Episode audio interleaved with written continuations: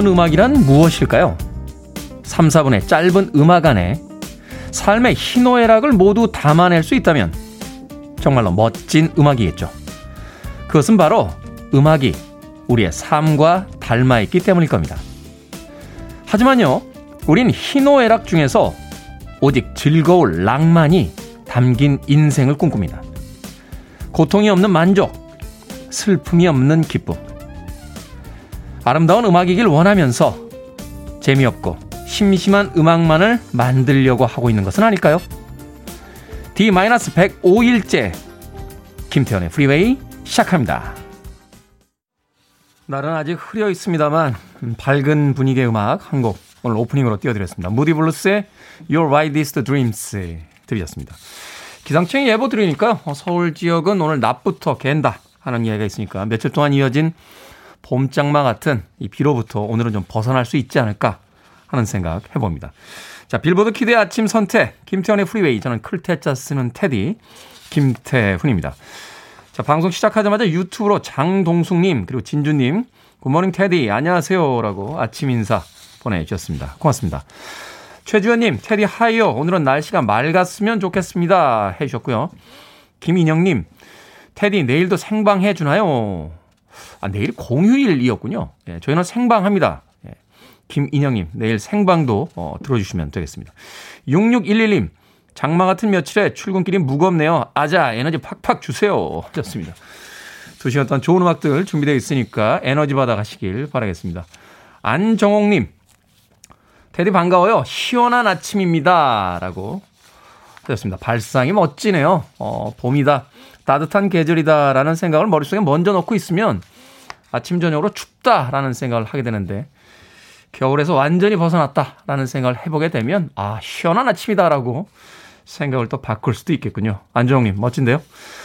살 빼면 미녀님이라고 하셨는데 고등학생 딸이 자꾸 화장을 하고 다닙니다. 그래서 대학생이 돼서 화장하라고 했더니 기초부터 잘해야 한다고. 딸 국영수 기초부터 좀 잘하자라고 8265님 사연, 아, 살 빼면 미녀님 사연 보내주셨습니다. 그렇죠. 기초가 중요합니다. 자, 이렇게 명석한 두뇌를 가진 아이는 국영수는 좀 못해도 되지 않을까 하는 생각이 드는군요. 도넛 상품권 보내드릴게요. 예, 딸, 국영수 기초도 잘하자 하면서 도넛 함께 나누시길 바라겠습니다. 청취자분들의 참여하게 됩니다. 문자번호 샵 1061, 짧은 문자 50원, 긴 문자 100원, 콩은 무료입니다. 여러분은 지금 KBS 2라디오 김태훈의 프리웨이 함께하고 계십니다. KBS 2라디오. yeah, 김태훈의 프리웨이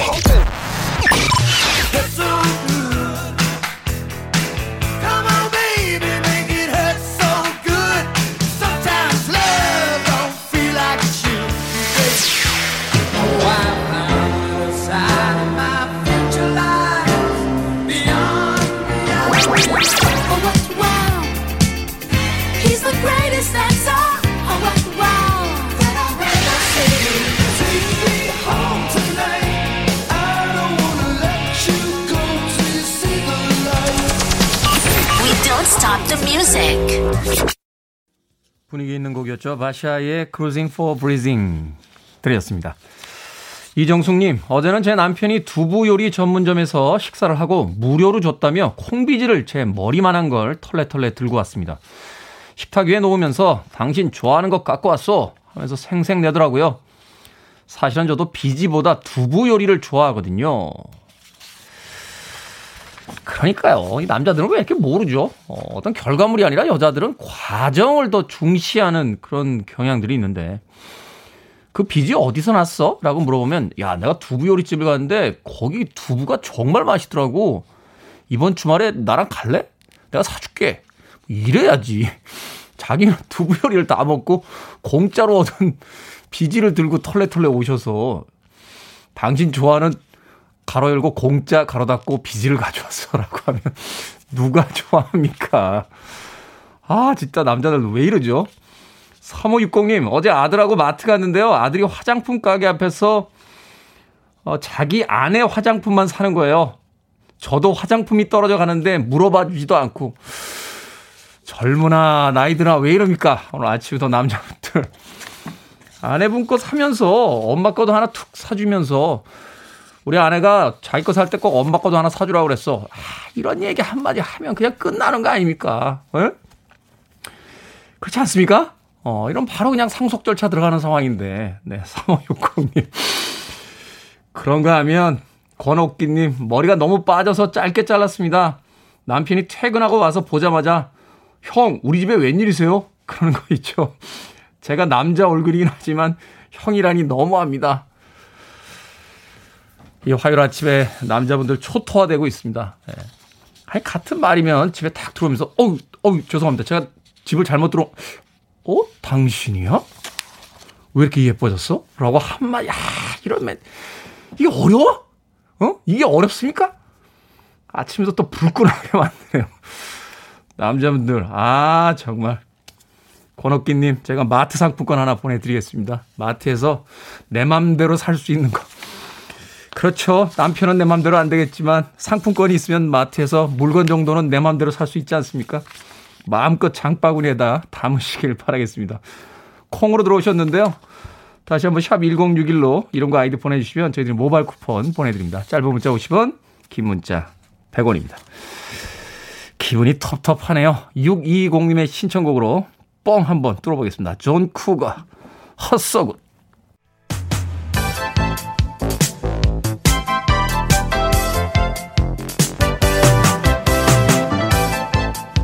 이 시각 뉴스를 깔끔하게 정리해드립니다. 뉴스 브리핑 최영일 시사평론가와 함께합니다. 안녕하세요. 안녕하세요. 자, 5.18 민주화운동 기념일을 맞아서 여야의 네. 대선 주자들이 광주행을 어, 택했습니다. 그렇습니다. 어언 41주년입니다. 1980년 5월에 광주. 그래서 어제 2년 만에 전야제가 있었어요. 네. 지난해에는 코로나 때문에 전야제가 없었고요. 어제는 이제 99명까지 인원 제한을 두고 2년 만에 전야제가 열렸는데 또 이 표가 남달랐습니다. 5월 시대와 눈 맞추다. 세대와 아. 발 맞추다. 그래서 이게 41년 전 역사지만 지금 현재는 이 광주 정신이 어떻게 계승이 돼 있는가.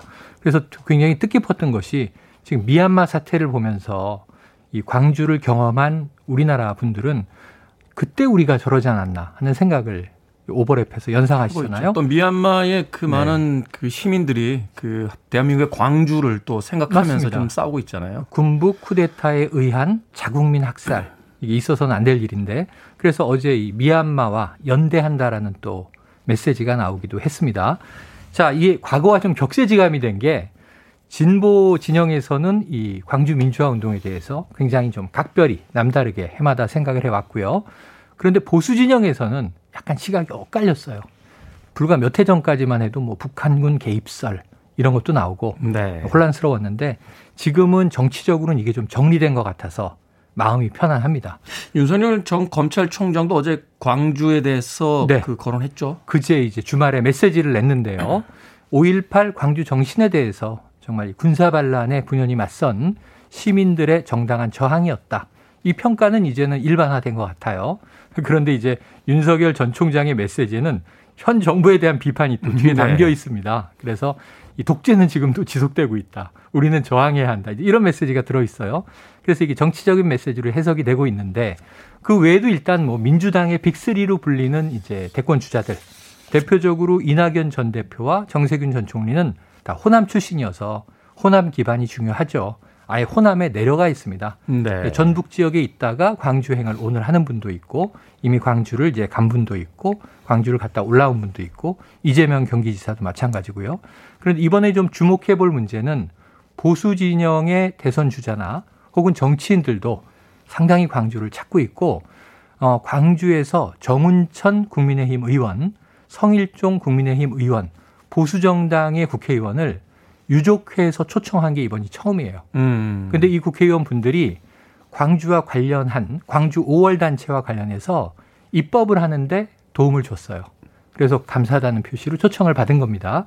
그러니까 이제는 보수 진보 진영 논리 상관없이 자, 1980년 5월에 광주 민주화 운동은 민주화를 이루기 위한 우리 시민들의 정당한 저항이었고 그 뜻은 이제 길이길이 민주주의의 기반으로 계승돼야 한다. 광주 정신이 자유민주주의 정신의 근간이다. 이게 또 윤석열 전 총장도 이런 언급을 했어요. 네. 그래서 올해는 조금 제가 아까 마음 편하다 이렇게 말씀드린 게 정치적 갈등은 이제 광주를 놓고는 해소되는 것이고 이것은 이 20세기 우리 역사에서 민주화를 진전시키기 위한 정말 이 국민의 정당한 권력에 대한 저항이었다. 부당한 권력이죠. 이런 대목이 정리돼 가는 분위기이고요. 네. 자, 대권 주자들은 또 이제 5.18 광주 이 즈음에 본인들의 메시지를 내기 시작했는데 어제 이낙연 전 대표는 공식적으로 개헌 선언을 하면서 이제 공식적인 그 대선 출마 의지를 또 밝히기도 했습니다. 네, 광주가 이제 통합의 어떤 그 공간이 되고 네. 있다는 것에 대해서 그렇습니다. 어, 뿌듯합니다만 그러기 위해서는 반드시 진상 규명에 대한 부분들 다시 한번 남아 있습니다. 마지막 퍼즐이 네, 인정하지 않는 한 사람이 있죠. 넘어가겠습니다. 자, 이스라엘과 팔레스타인 간의 무력 충돌이 지금 심각해지고 있습니다. 미국의 약간은 좀 애매모호한 그 우유부단한 태도에 대해서 지금 비판이 고조가 되고 있는데요. 네, 맞습니다. 지금 뭐 국제적인 비판이 고조되고 있고 마크롱 대통령 또 이집트의 이제 대통령과 만나서 팔레스타인 문제 해결을 위해서 국제적인 협력들이 막 이루어지고 있어요. 유엔은 뭐 하고 있느냐 이런 비판이 커지고 있는데 어 일전에는 이 비공개 회의로 뭔가 이런 무력 사태가 분쟁이 벌어지면 유엔이 결의안을 내거나 만장일치가 안 되면 최소한 의장 성명을 내거나 아니면 공개 성명을 내는데 그것도 아직 안 나왔어요. 그러니까 국제적인 여론을 이제 이렇게 만들어 갔는데 지금 네. 그것도 없다는 거죠. 중국, 러시아 쪽에서 딱 한 나라가 반대하고 있다. 만장일치제를 택하고 있으니 그 한 나라가 미국인 겁니다. 그런데 미국은 전통적으로 20세기 이후에 친이스라엘 정책을 펼치지 않았던 정권이 없습니다만은 경제계라든지 정치계 네. 유태계들이 굉장히 많잖아요. 예. 네. 미국에 대한 영향력이 막강하죠. 특히 이제 자본, 금융 쪽에서 그런데 지난 트럼프 전 대통령 시절에는 아예 사위 쿠슈너가 유태인이고 유태교였습니다. 네. 딸 이방카가 유대교로 종교를 바꾸기도 했어요. 그래서 백악관에 미치는 이제 이스라엘의 영향이 매우 크다. 심지어는 텔 아비브에서 수도를 예루살렘으로 옮기는 걸 트럼프 전 대통령이 승인을 해줍니다. 이거는 팔레스타인 쪽에서는 있을 수 없는 일이거든요. 그렇죠. 예루살렘에 대한 어떤 상징성들이 굉장히 네. 강하기 네. 때문에. 미국 대사관을 옮겨주고 막 그랬단 말이에요. 그런데 이제 바이든 대통령은 민주당 정부고 조금 이제 국제적인 분쟁 문제를 객관적으로 접근할 줄 알았는데 미온적인 태도를 보고 이제 비판이 나오는 겁니다. 바이든도 똑같구나. 근데 이제 바이든 대통령이 이제는 좀 나섰어요. 사실 이스라엘 정상과 그리고 팔레스타인 정상과 통화를 했어요. 그래서 중재하겠다. 객관적으로 이 사안을 중재하겠다. 근데 이 왜 이스라엘 비판이 커지고 미국에까지 비판이 이어지냐면 이 지난 밤 기준으로 보니까 지금 이스라엘은 계속 공습을 하고 있습니다. 가자 지구를 폭격이 예. 계속 이어지고 있죠. 민간인 피해가 엄청난데 지금 사망자가 200명 넘어갔고요. 부상자는 1000명 넘어갔습니다. 근데 이스라엘 쪽도 피해는 있어요. 인명 피해가 이스라엘 쪽 사망자는 지금까지 10명으로 일단 공식 발표돼 있습니다. 지금 200여 명과 10명. 그럼 이 하마스라고 해서 이 팔레스타인 무장 단체도 이스라엘 공격 중인데 네. 주로 한 3천 발에 가까운 로켓포 공격을 했고요. 지난주에 보시면은 이게 또 Iron Dome이라고 그 날아오는 로켓포를 요격하는 미사일. 이게 굉장히 비싼 건데 네. 이 요격률이 한 90% 되니까 하늘에서 불꽃놀이처럼 이 섬광이 계속 일어나는데 계속 로켓가 이제 하늘에서 부딪히는 거죠. 예, 날라오는 거 쏘고 날라오는 거 쏘고. 그런데 이제 요격률 90%면 100발 중에 10발은 떨어지는 겁니다. 그러니까 이스라엘도 핀이 있는 거예요. 계속 이게 장기화된다면 그래서 빨리 분쟁을 멈춰야 한다라는 국제 여론이 높아지고 있고 네. 미국 바이든 대통령의 행동에 이제 주목이 모여지고 있습니다. 중국과의 분쟁이라든지 또 이 팔레스타인 문제에 대해서 이제 조 바이든이 시험 대역 위에 올라갔다. 볼수 있을 것 같습니다. 자, 이동통신 25% 요금 할인 대상자인지 아닌지 확인을 해야 된다. 이게 무슨 내용입니까? 잘 들어주세요. 우리가 다 통신사에 가입을 하죠. 네. 근데 혜택을 처음에 줍니다. 자, 기기를 좀 할인 받으시겠습니까? 요금을 할인 받으시겠습니까? 이걸 택일할 수 있어요. 근데 보통 기기 보상을 많이 받죠. 그렇죠. 목돈이 들어가는 거니까. 요새 스마트폰이 뭐 100만 원 넘어가니까 신제품이. 자, 이걸 뭐 이제 반값에 살 수 있다든가 3, 40% 할인된다든가 기기 가격이 목돈이라 거기 주목하는데 아니요. 전 기기는 됐고요. 요금 할인을 선택하겠습니다. 그러면 약정 기간 2년 동안 약 25% 4분의 1의 요금이 할인되니까 좋아요. 네. 근데 이게 약정 기간이 끝나고 약정을 연장해요. 1년 내지 2년을. 나는 이 기기 더 써야지. 그럴 때 이 할인은 그대로 따라오는 겁니다. 아. 근데 본인이 선택을 해야 돼요. 이 문자가 날라와요. 네. 자, 이제 이게 선택 약전 약정 할인 제도에 동의하시겠습니까? 동의 하면은 2년 할인 받던 대로 계속 1년 내지 2년 약정 추가 기간에 따라서 할인을 받는데 이걸 다 스팸으로 생각을 하고 대부분이 동의를 안 함으로써 25%의 할인 혜택을 못 누리는 사람이 1,200만 명이라는 사실이 밝혀졌고 잠깐만요. 저도 찾아봐야겠네요. 저도 분명히 들어있을 것으로 확신합니다. 이게 무슨 일입니까? 네. 이게 지금 2.5%도 아니고 25%인데. 네. 4분의 1이죠. 만 원이면 지금 2,500원 할인이니까 엄청 큰 거죠. 여러분들의 그 문자에 와 있는 네. 스팸성 네. 문자를 다시 한번 확인해 보시길. 아, 대부분 이게 이메일로 무슨. 뭐 약정 계약서 같은 게 오면은 꼼꼼히 들여다 보는데 문자 안 보거든요. 그래서 스마트 초이스에 들어가셔서 확인해 보시면 됩니다. 네. 자, 오늘 뉴스 중에서 가장 귀가 번쩍 그렇습니다. 뉴스였습니다. 자, 오늘의 시사 엉뚱 퀴즈 어떤 문제입니까? 네, 이 통사의 선택 약정 할인 소식 전해드렸죠. 소비자 모두가 좋아하는 게 바로 할인. 영어로 DC입니다. 디스카운트 약자인데 자, 태훈 씨 연예인 DC를 많이 받으실 것 같아요. 전혀 못 받습니다. 옷 같은 거 네. 사실 유명인이시잖아요. 근데 DC 하니까 이게 또 마블 이게 떠오르면서 미국 만화계의 양대 산맥 DC 코믹스, 마블 코믹스 두 개가 있죠. 자, 최근 영화를 통해서 마블의 슈퍼히어로가 많이 인기를 얻고 있습니다만 슈퍼히어로 하면 저는 전통적으로 DC를 좋아합니다. 여기서 오늘의 시사 엉뚱 퀴즈. 슈퍼맨, 배트맨, 원더우먼, 아쿠아맨 등으로 구성된 DC의 슈퍼히어로 연합을 뭐라고 부를까요?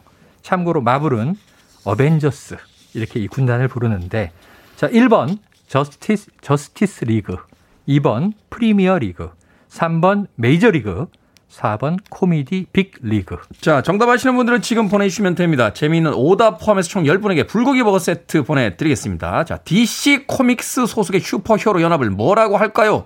참고로 마블에서는 어벤져스라고 하죠. 1번 저스티스 리그, 2번 프리미어 리그, 3번 메이저 리그, 4번 코미디 빅 리그. 문자번호 샵 1061, 짧은 문자 50원, 긴 문자 100원, 콩은 무료입니다. 뉴스 브리핑 최영일 시사평론가와 함께했습니다. 고맙습니다. 고맙습니다. 익숙한 멜로디죠? 9443님의 신청입니다. 렘브란트, I'll be there for you.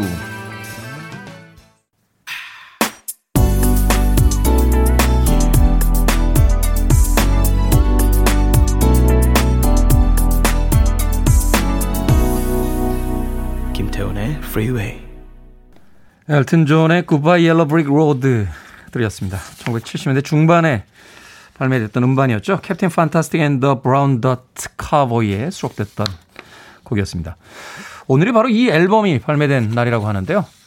발매 당일에만 무려 100만 장의 판매고를 기록해서 발매 당일 100만 장을 최초로 돌파한 앨범이 됐고 현재까지 한 3천만 장 이상의 앨범 판매고를 기록하고 있는 명반입니다.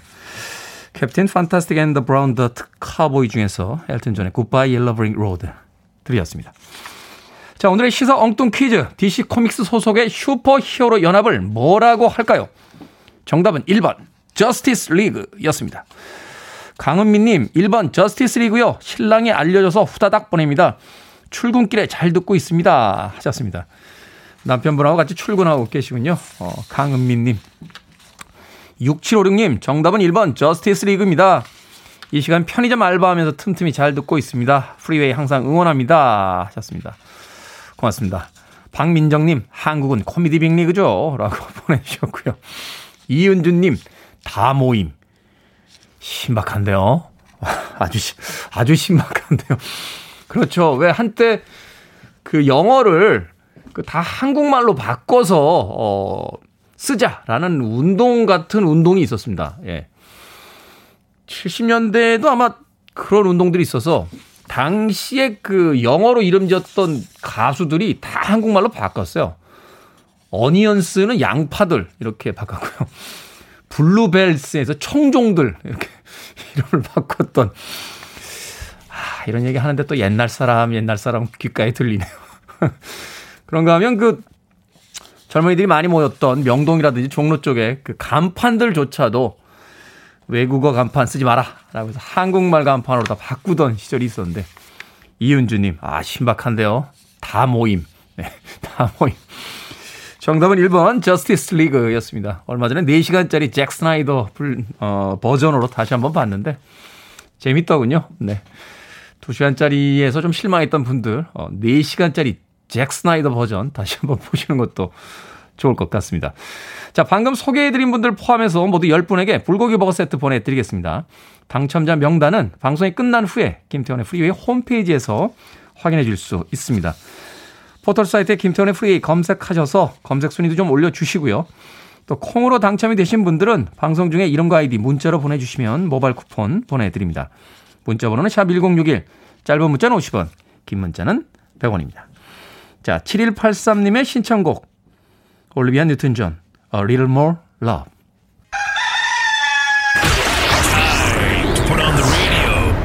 김태훈의 Freeway 생각을 여는 소리 Sound of Day 임을 위한 행진곡의 최초 녹음 버전 들려드렸습니다. 가사를 썼던 소설가 황석영의 집에서 담요로 창문을 가리고 카세트로 녹음한 버전이라고 합니다. 임을 위한 행진곡은 1982년에 공개된 이후에 대표적인 민중가요이자 5.18 광주 민주화 운동을 상징하는 노래가 됩니다. 그런데 2019년 다른 나라에서 불려 화제가 되기도 했었죠. 경찰의 과잉 진압을 규탄하는 홍콩의 집회에서였습니다.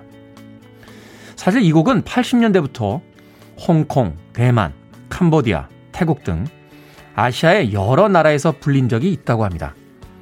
주로 노동운동의 현장에서였고요. 캄보디아에선 강제 퇴거에 반대하는 주민들이 부르기도 했다는군요. 아시아의 여러 나라에서 불린 임을 위한 행진곡은 인터넷에서도 쉽게 찾아볼 수 있는데요. 역사적인 배경도, 생김새도, 언어도 다르지만 곡이 주는 울림은 다르지 않을 겁니다. 인권과 정의, 자유를 향한 열망은 지역과 인종을 초월할 테니까요. 태국의 한 밴드는 이 곡을 번안하면서 연대, 결속을 뜻하는 영어 단어로 제목을 붙였습니다. 숭고한 가치를 향한 연대와 결속은 언제나 단단해야 할 겁니다. 우리의 관심과 손길이 필요한 곳은 없는지 이 아침에 다시 한번 생각해 봅니다.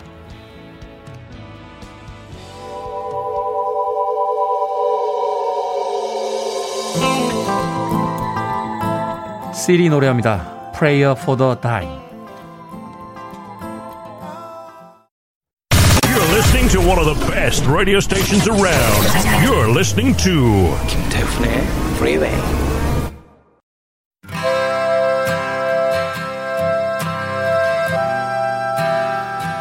빌보드 키드의 아침 선택 KBS 2라디오 김태원의 프리웨이 함께하고 계십니다. 자, 9513님의 신청곡 조지 베이커 셀렉션의 I've been away too long 1부 끝곡입니다. 잠시 후 2부에서 뵙겠습니다.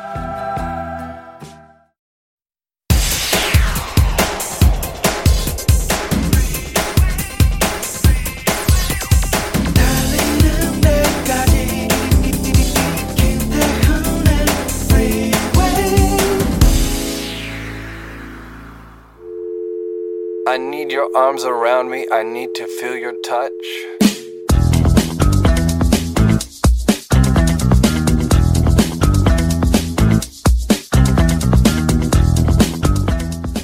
상인 일기 김연대 하늘에 해가 없는 날이라 해도 나의 점퍼는 문이 열려 있어야 한다. 하늘에 별이 없는 날이라 해도 나의 장부엔 매상이 있어야 한다. 강물이라도 잡히고 달빛이라도 베어 팔아야 한다. 일이 없으면 별이라도 세고 구구단이라도 외워야 한다. 상인은 오직 팔아야만 하는 사람, 팔아서 세상을 유익하게 하는 사람, 그러지 못하면 가게 문에다 묘지라고 써 붙여야 한다.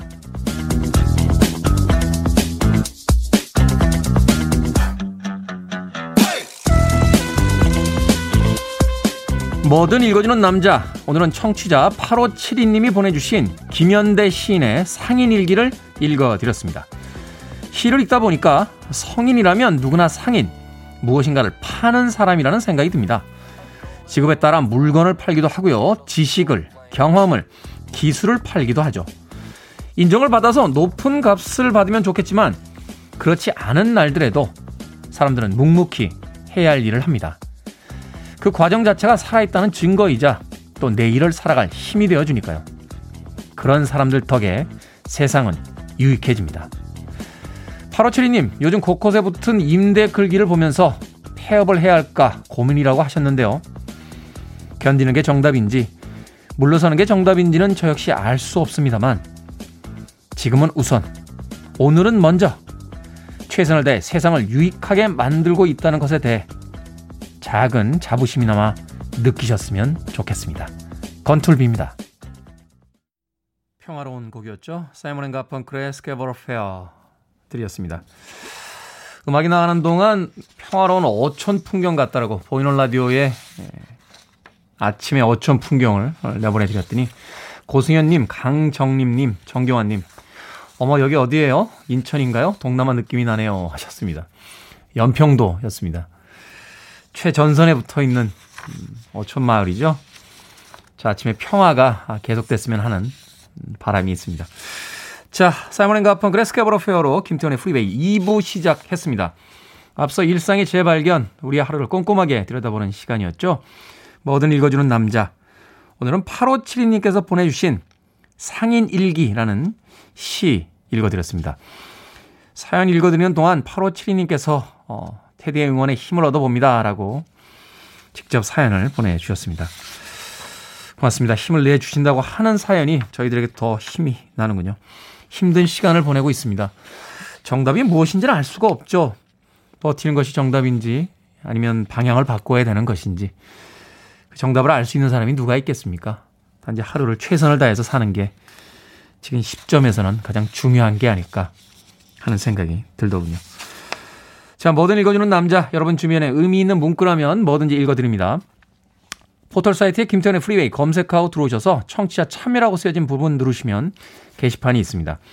또 문자로도 참여가 가능합니다. 말머리 뭐든 달아서 문자번호 샵 1061, 짧은 문자 50원, 긴 문자 100원으로 보내주시면 되고요. 콩은 무료입니다.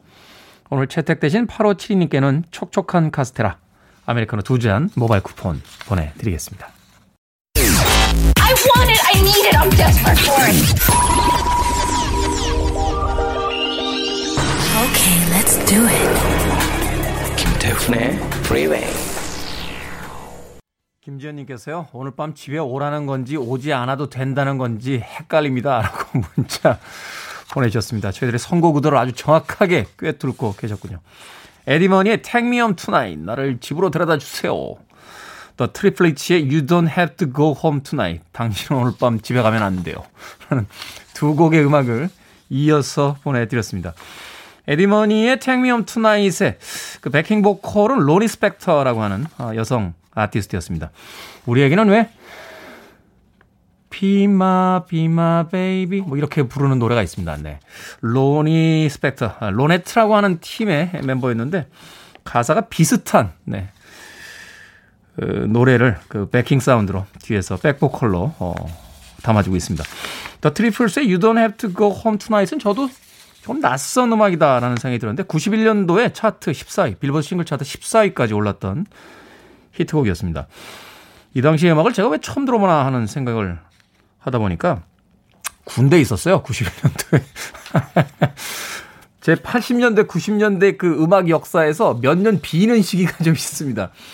이 시기가 가만히 생각해 보니까 군대에 있을 때 주로 히트했던 곡들을 그 당시에 찾아 듣지 않다가 나중에 이제 들었던 음악도 있습니다만 아무래도 다른 시기보다는 좀 음악 듣기가 좀 뜸했던 시기였기 때문에 모르는 곡들이 많지 않나 하는 생각이 들더군요. 에디 머니 그리고 더 트리플렛츠 음악 두 곡 이어서 보내드렸습니다. 김기사님 좋은 하루 보내세요. 여기는 텍사스입니다. 저녁 밥할 시간이네요.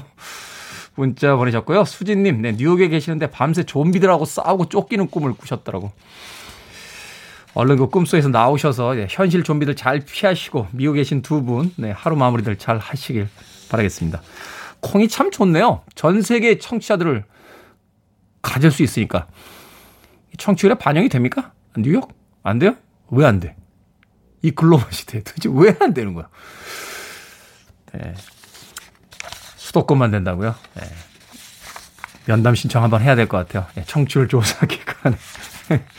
2337님, 김태훈의 프리웨이 10번 이상 청취했지만 커피 한 잔이 없습니다. 10번 이상을 청취하셨는데 커피 한 잔이 없다니 이 무슨 커피 보내드립니다. 모바일 쿠폰 바로 쏴드리겠습니다. 2337님. 네. 방송 시작한 지 지금 200일이 넘어가고 있는데. 200번 이상 들으신 분들에게 좀 죄송하긴 합니다만, 네. 2337님, 마음 상하지 않게 제가 모바일 아메리카노 쿠폰 한장 쏘아드리겠습니다. 라종섭님, 저는 제빵사입니다. 새벽에 일찍 출근해서 지금 빵 만들며 라디오 듣고 있습니다. 오늘 생일이라 축하받고 싶어 글 남겨요. 축하해 주세요. 제가 만든 빵 말고 누가 해주는 빵 먹고 싶은 그런 날입니다. 라종선님, 네. 롤케이크 보내드리겠습니다. 제 빵 사라고 하셨는데, 남이 만든 빵을 오늘 생일 축하 한번 해보시죠. 라종섭님. 네. 콩으로 들어오셨는데요. 다시 한번 샵 1061로 이름과 아이디 보내주시면 저희들이 모바일 쿠폰 보내드립니다. 짧은 문자는 50원, 긴 문자는 100원입니다. 자, 제이크라고 닉네임 쓰셨네요. 4살 연하 사귀고 있는데요. 여동생이 도둑놈이라고 합니다. 몇 살 연하가 당당한 건가요? 하셨습니다. 당당한 연하가 어디 있습니까? 기왕 욕 먹을 것, 아, 이 얘기 하면 안 되겠다. 네. 언제부터 왜 이런 표현들이 생기기 시작했죠? 나이 어린 여자분을 만나면 도둑놈이라 그러고, 나이가 어린 남자분을 만나는 여자분들에게는 능력 있다고 이야기하고, 남녀의 어떤 평이 좀 다르지 않나. 그런 생각도 하게 되는데, 저는 일단 이런 문화는 좀 야만적인 것 같아요. 어, 사람을 만날 때 그 사람이 누가 더 나은지를 일단 그 평가하는 거잖아요. 남녀가 둘이 사랑해서 만났는데 야 네가 손해 보는 거야. 아니야 네가 손해 보는 거야라고 이야기하는 것 자체가 너무 폭력적이지 않나 하는 생각이 듭니다. 몇 살 연하를 만나면 성공한 거고 뭐 동갑내기나 연상을 만나면 실패한 거다. 이런 논리에는 절대로 동의할 수가 없습니다. 제이크님 여동생이 도둑놈이라고 한다고 하셨는데 어깨 쫙 펴고 예, 당당히 만나십시오. 사랑의 국경도 없고 이념도 없는데 나이가 어디 있습니까? 제이크님. 음악 듣습니다. 89년에 첫 내한 공연을 가졌던 네. 전국에서 네 차례나 공연을 했다라고 하니까 당시 인기가 얼마나 대단했는지 알 수 있었죠. 부산에서 2회 공연 그리고 안양과 서울에 공연을 했던 80년대 최고의 여성 아티스트 티파니 쿠드빈 듣습니다.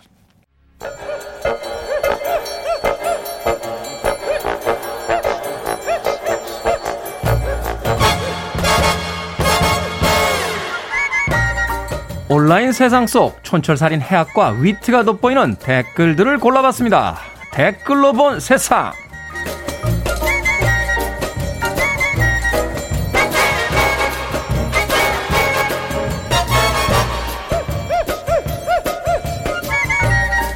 첫 번째 댓글로 본 세상. 30년간 자신의 금발 머리카락을 무려 180cm나 기른 우크라이나 여성이 모발 관리 비법을 공개했습니다. 일주일에 한 번 30분에 걸쳐서 머리를 감는데요. 헤어 드라이어는 절대 쓰지 않고 정기적으로 천연 팩을 해준다는군요. 키가 167cm라 머리를 묶지 않으면 걷기도 힘들지만 사람들이 좋아해줘서 행복하다 라고 이야기했습니다. 여기에 달린 댓글들입니다. JUIC님, 이 정도면 머리 덮고 자는 거 가능한가요? FORE님, 겨울에는 그냥 목도리 대용으로 써도 되겠어요. 동화 속 성에 갇혔던 라푼젤이 떠오르는데요. 왕자님이 성에 올라오게 하기 위해 긴 머리를 길렀었죠. 자, 머리를 다 길렀으니까 이제 왕자님만 오시면 되겠는데 일주일에 한 번 감는다고요? 올라가다 말 것 같은데.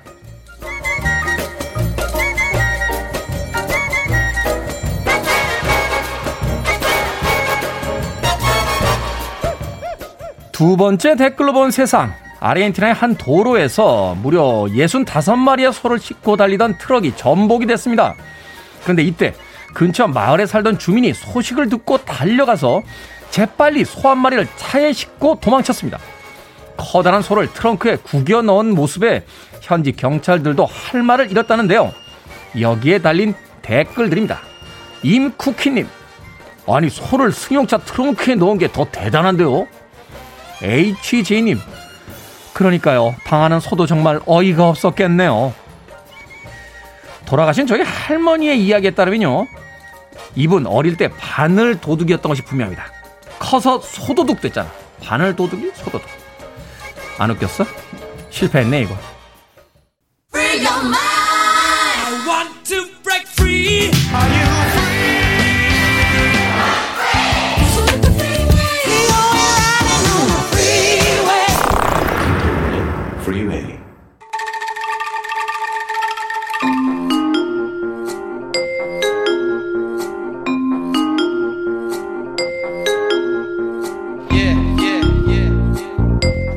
김태훈의 프리웨이 제목만 슬쩍 보고 들은 뉴스에 숨겨진 팩트를 끝까지 파헤쳐봅니다. hidden 뉴스 fact checker 뉴스톱 김준일 대표와 함께합니다. 안녕하세요. 안녕하세요.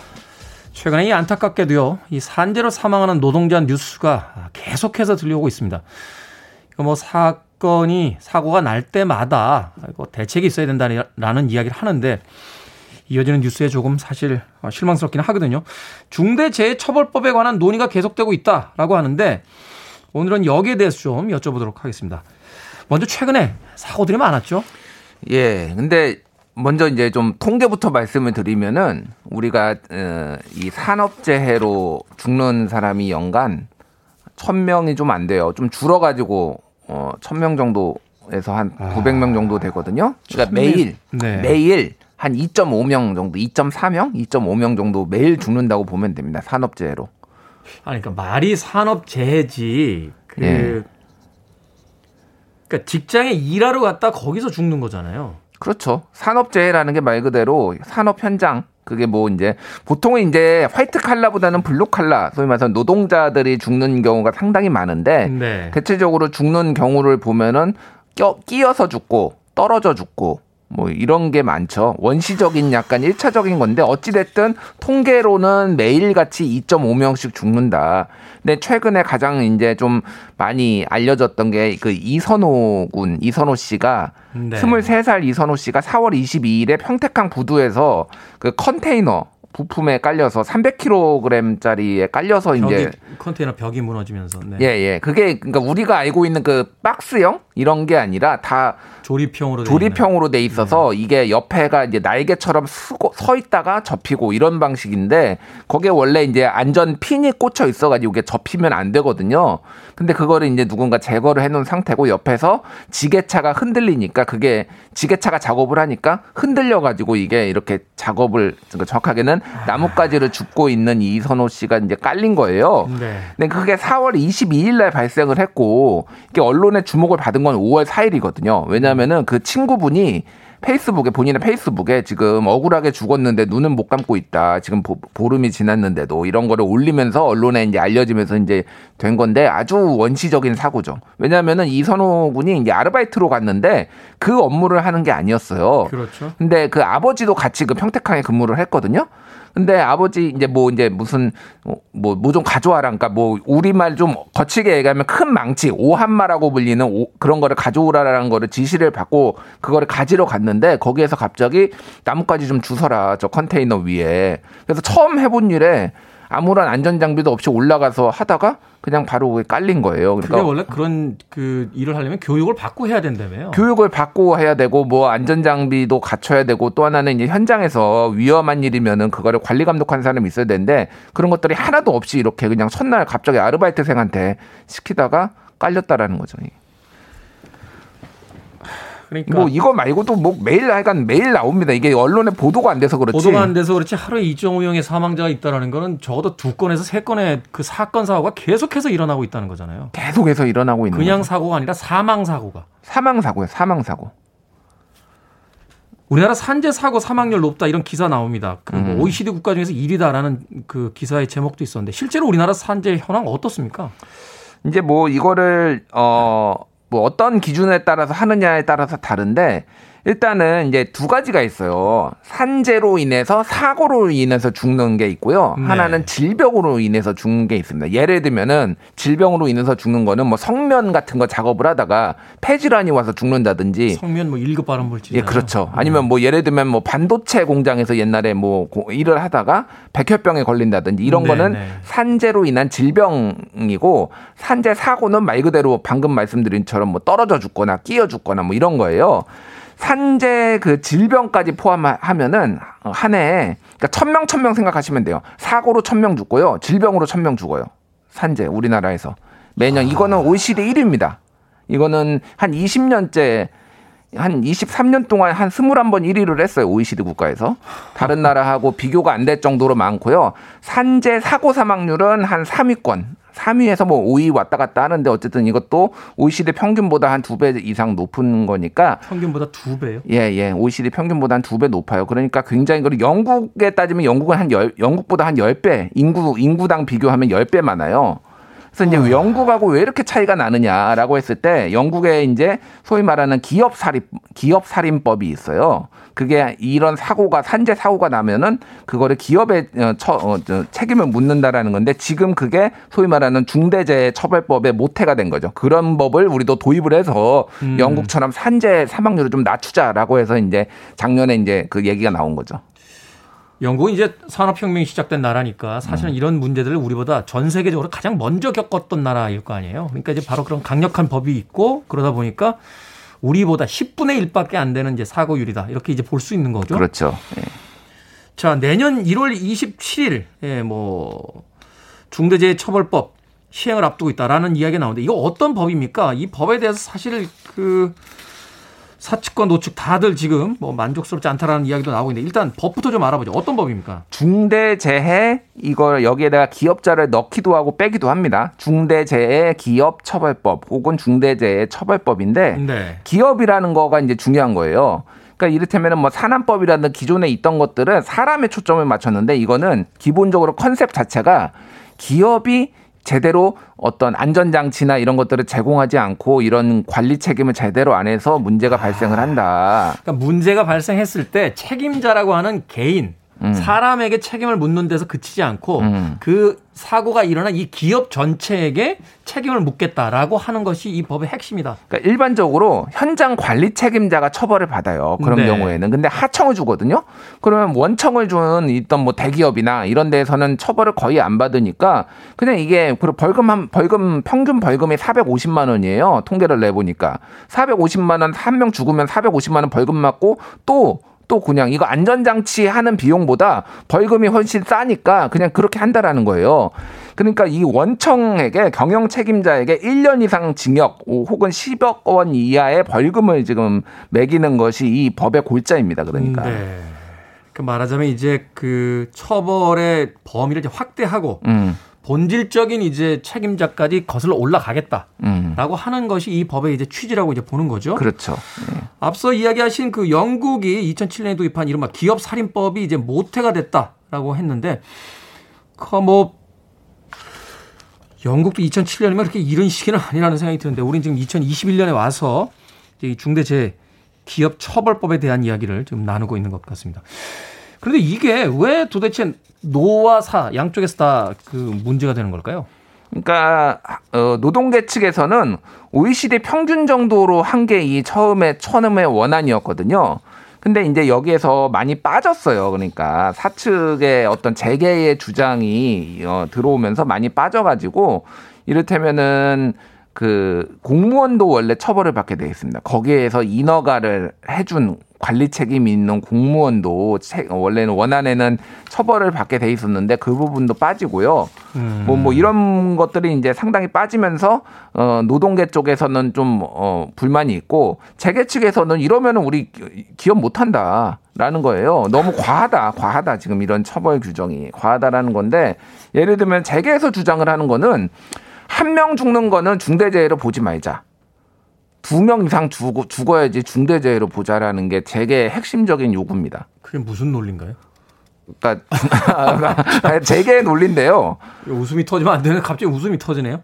그러니까 네가 그렇게 이렇게 한 명 하면은 880명 뭐 900명 1000명씩 죽잖아요. 그럼 처벌이 남봐야 된다. 그러니까 두 명 이상 근데 지금 대부분이 산업재해로 산업 사고로 죽는 분들의 한 80% 90%는 한 명이 죽거든요. 그렇죠. 상식적이에요. 왜냐면은 2인 1조로 다녀야 되는데 2인 1조로 안 다니고 돈을 아낀다고 혼자 다니게 하다가 예전에 그게. 김용균 사고도 똑같아요. 2인 1조로 다녀야 되는데 안 하다. 근데 이렇게 해 버리면은 아무 의미가 없는데 그거를 재계에서 지금 주장을 하고 있는 거죠. 과 하다 하면서. 답답하네요. 음악 한 곡 듣고 오겠습니다. 제임스 테일러입니다. Never Die Young. 우리의 행복과 누군가의 불행이 같은 공간에 있다라면 우리의 행복이 누군가의 불행을 통해서 온 것은 아닌지 생각해 봐야 된다. 라는 수잔 손택의 이야기가 떠오릅니다. 제임스 테일러의 Never Die Young 들으셨습니다. 지구촌 꺽다리님께서요. 건축 현장 감리인데요. 실제로 산재 사고 많이 봅니다. 안타까운 사고 많습니다. 라고 하셨고요. 신현정님. 우리 아들도 꿈을 위해 건설 현장에서 미장일 배우고 있는데 늘 걱정입니다. 하셨습니다. 이동훈님께서도 부모들이 잘 키워 세상에 내보냈는데 안전 불감증으로 청년들에게 안타까운 일들이 생깁니다. 제발 법 좀 잘 만들어 잘 지킬 수 있도록 해 주십시오 라고 문자 보내주셨습니다. 자, 산재 사망에 관련된 중대재해처벌법. 자, 노사들 모두 다 불만족이다라고 했는데 하나하나 좀 짚어 주시죠. 어떤 예. 어떤 상황들인지. 일단 아까 전에 조금 더 어떤 처벌을 받는지를 설명을 드리면은 어, 이 안전사고가 발생했을 때 제대로 의무 조치를 안 한 그 사업주, 경영 책임자 CEO죠. 1년 이상의 징역이나 10억 원 이하의 벌금, 그리고 법인에는 50억 원 이하의 벌금을 부과를 할 수가 있어요. 네. 다만 이제 여기에서 문제가 되는 게 두 가지가 있는데 5인 이하, 5인 미만 사업장은 적용 대상에서 아예 제외가 됐습니다. 그러니까 5인 미만 이게 사업장. 우리나라가 네. 어떻게 구분하냐면은 5인까지 구분을 하고요. 5인에서 50인까지 구분을 하고 50인 이상에서 뭐 200명 이런 식으로 이제 사업 다 규모를 해요. 근데 이제 통계를 보면은 5인 미만에서 그러니까 전체 산재 사고의 80%가 50인 미만, 50인 이하에서 나와요. 그러니까 대형 음. 사업장에서는 의외로 별로 안 나오고 그리고 5인 미만에서는 한 35% 정도 나옵니다. 이게 이게 무슨 사실 이제 대형 사업장이 되면 이제 노조도 있고 음. 사실 그렇죠. 대기업이다 보니까 또 이런 부분에 있어 기업 이미지 때문에 또 신경 쓰는 부분들도 있는데 되게 예. 영세하고 중소한 데서 나오게 되는 거잖아요. 영세하고 작은 데서 나오는데 5인 미만은 아예 적용이 안 되고요. 이 법이. 그리고 50인 미만은 2년 유예를 했어요. 그래서 내년에 법이 시행되니까 총 합치면은 3년이 유예가 된 거예요. 음. 그래서 지금 이 법이 실효가 있느냐라는 문제가 이제 강력하게 제기되고 있고 이 하청 하청 하청을 주면은 그 맨 밑에 있는 하청 업체들 작은 규모로 여럿 모으거나 혹은 기업을 좀 이렇게 나누는 편법들도 쓸 수 있는 거 아닙니까? 그러니까 그거가 이제 우려된다라는 거예요. 이거를 피하기 위해서 기업을 쪼개기 해가지고 할 수 있는 가능성이 하나가 있다라는 거고 또 하나는 벌금의 하한선이 없습니다. 그러니까 이게 말이 10억 뭐 1억 이하 뭐 50억 이하라고 했는데 기- 법인한테 50억까지 할 수는 있지만은 1억 매길 수가 있는 거예요. 하한선이 없다라는 거니까 그래서 그러니까 뭐 5억 이상 10억 이하가 아니라 그냥 음. 10억 이하 이렇게 해놓으면 100원도 벌금이잖아요. 그러면. 100원도 벌금인 거죠. 그래서 뭐 법이 시행돼봐야 알겠지만은 실제로 지금까지 아까 전에 말씀드렸듯이 노동자들이 죽으면 평균 벌금이 450만 원 나왔거든요. 그러니까 여기에서 얼마나 크게 벗어날 것이냐. 그러니까 이탄희 민주당 의원이 최근에 이선호 군 이선호 씨 이제 사망 사건 이후에 하- 1억 원 이상으로 하한선을 두자 이런 법안을 발의하겠다 뭐 이렇게 밝히기도 했죠. 음, 그러네요. 참 법이라는 게 어느 측면에서 바라보냐에 따라서 이게 실효성이 있느냐 없느냐가 또 달라지게 되는 거니까. 그런데 이 경영계에서는 산업안전보건법, 일명 김용근법이 예, 있는데 이 중대재해처벌법까지 생겨되면 이중 부담 아니냐 이렇게 반발을 하고 있습니다. 이게 차이가 있습니까? 일단 두 법의 좀 목표가 다른데요. 산업안전보건법은 산업 현장에서의 어떤 문제점에 대해서 좀 더 집중하고 있고요. 중대재해처벌법, 중대재해기업처벌법은 기업을 처, 그러니까 제대로 의무를 안 한 기업을 처벌하는 데 초점이 맞춰져 있어요. 네. 그래서 이를테면 산안법 같은 경우 개정 산안법 같은 경우에는 안전 조치를 위반해 노동자를 사망에 이르게 한 경우에는 벌금의 하한액을 개인 500만 원, 법인 3천만 원으로 규정을 했- 하고 뭐 이런 법들이 있습니다. 그래서 일부 중복되는 부분은 있는데 그렇다라고 이 법을 두 개를 적용을 해서 따로따로 벌금을 매기거나 그러진 않거든요. 어쨌든 네. 같이 하는 거예요. 그러니까 보완제다라고 생각을 하셔야 될 것 같고 중요한 거는 어쨌든 지금은 사람이 죽는 게 더 값이 싸니까 안전장치를 하고 2인 1조로 만들고 이런 거보다 기업들이 안전에 투자를 할 이유가 없다. 그러니까 뭐 그 드라마 송곳에 만화 송곳에서 나오잖아요. 네. 왜 까르푸 같은 뭐 이런 데서는 왜 한국에서 노동 프랑스는 노동 천국인데 왜 이렇게 하냐고 그러니까 한국에서는 그렇게 해도 되니까 이게 똑같은 거예요. 그러니까 이거는 그렇게 해도 별로 벌금이 안 나오니까 별 문제가 없으니까 계속 이렇게 안전에 투자를 안 하고 사람들이 죽어 나가는 거죠. 웃지 못할 현지화인 거죠. 예. 원래 그렇지 않던 기업들도 한국에 오면 노동자들을 그렇게 대해도 되니까 그렇게 대하겠다라고 음. 하는 이야기. 자, 중대재해처벌법 올해 초 국회 통과했지만 일부 구체적인 사항은 시행령에 위임한 상태고요. 또 고용노동부가 시행령을 확정을 해서 곧 입법 예고할 예정이다라는 이야기가 있는데 어떤 내용이 더 담기게 될지 좀 궁금합니다. 좀 예상하시는 바가 있나요? 일단은 그 민주당에서는 이 법을 개정을 하는 것은 좀 어렵다. 아직 시행도 안 됐고 그랬는데 시행령으로 보완을 하겠다라는 건데 아까 전에 얘기했듯이 벌금 하한선 문제가 있는데 최고 관건은 5인 미만 사업장에 적용을 하느냐 마느냐예요. 전체 이제 뭐 900명이 죽으면은 전체 350명에서 400명은 5인 미만에서 죽습니다. 그러면 죽음도 차별하냐? 비정규직인 것도 억울한데 이런 이제 주장이 이제 노동계에서 있는 거고 일리가 있거든요. 그렇죠. 그러니까 예. 대기업에서 일을 하다가 사망을 하면 보상을 크게 법에서 음. 보장을 해주는 거고 5인 미만에서 일하다 사망을 하면 그건 보장이 안 된다. 이렇게 이야기하는 거잖아요, 지금. 뭐 그렇죠. 여러 가지로 이제 안전의 장치가 없으니까 그 부분을 어떻게 해결하느냐가 최대 관건이 될 것으로 보이는데 모르겠습니다. 당장 그 부분이 해결이 될지 여부는. 네. 좀더 지켜보도록 하겠고요. 또 새로운 그 시행령이 나오면 다시 한번 또 김준일 대표님께서 좀 달아주시길 부탁드리겠습니다. 자, 안심하고 출근할 수 있는 직장 같이 만들어 가야죠. 김태훈의 프리웨이 화요일의 hidden 뉴스 뉴스톱 김준일 기자였습니다. 고맙습니다. 감사합니다.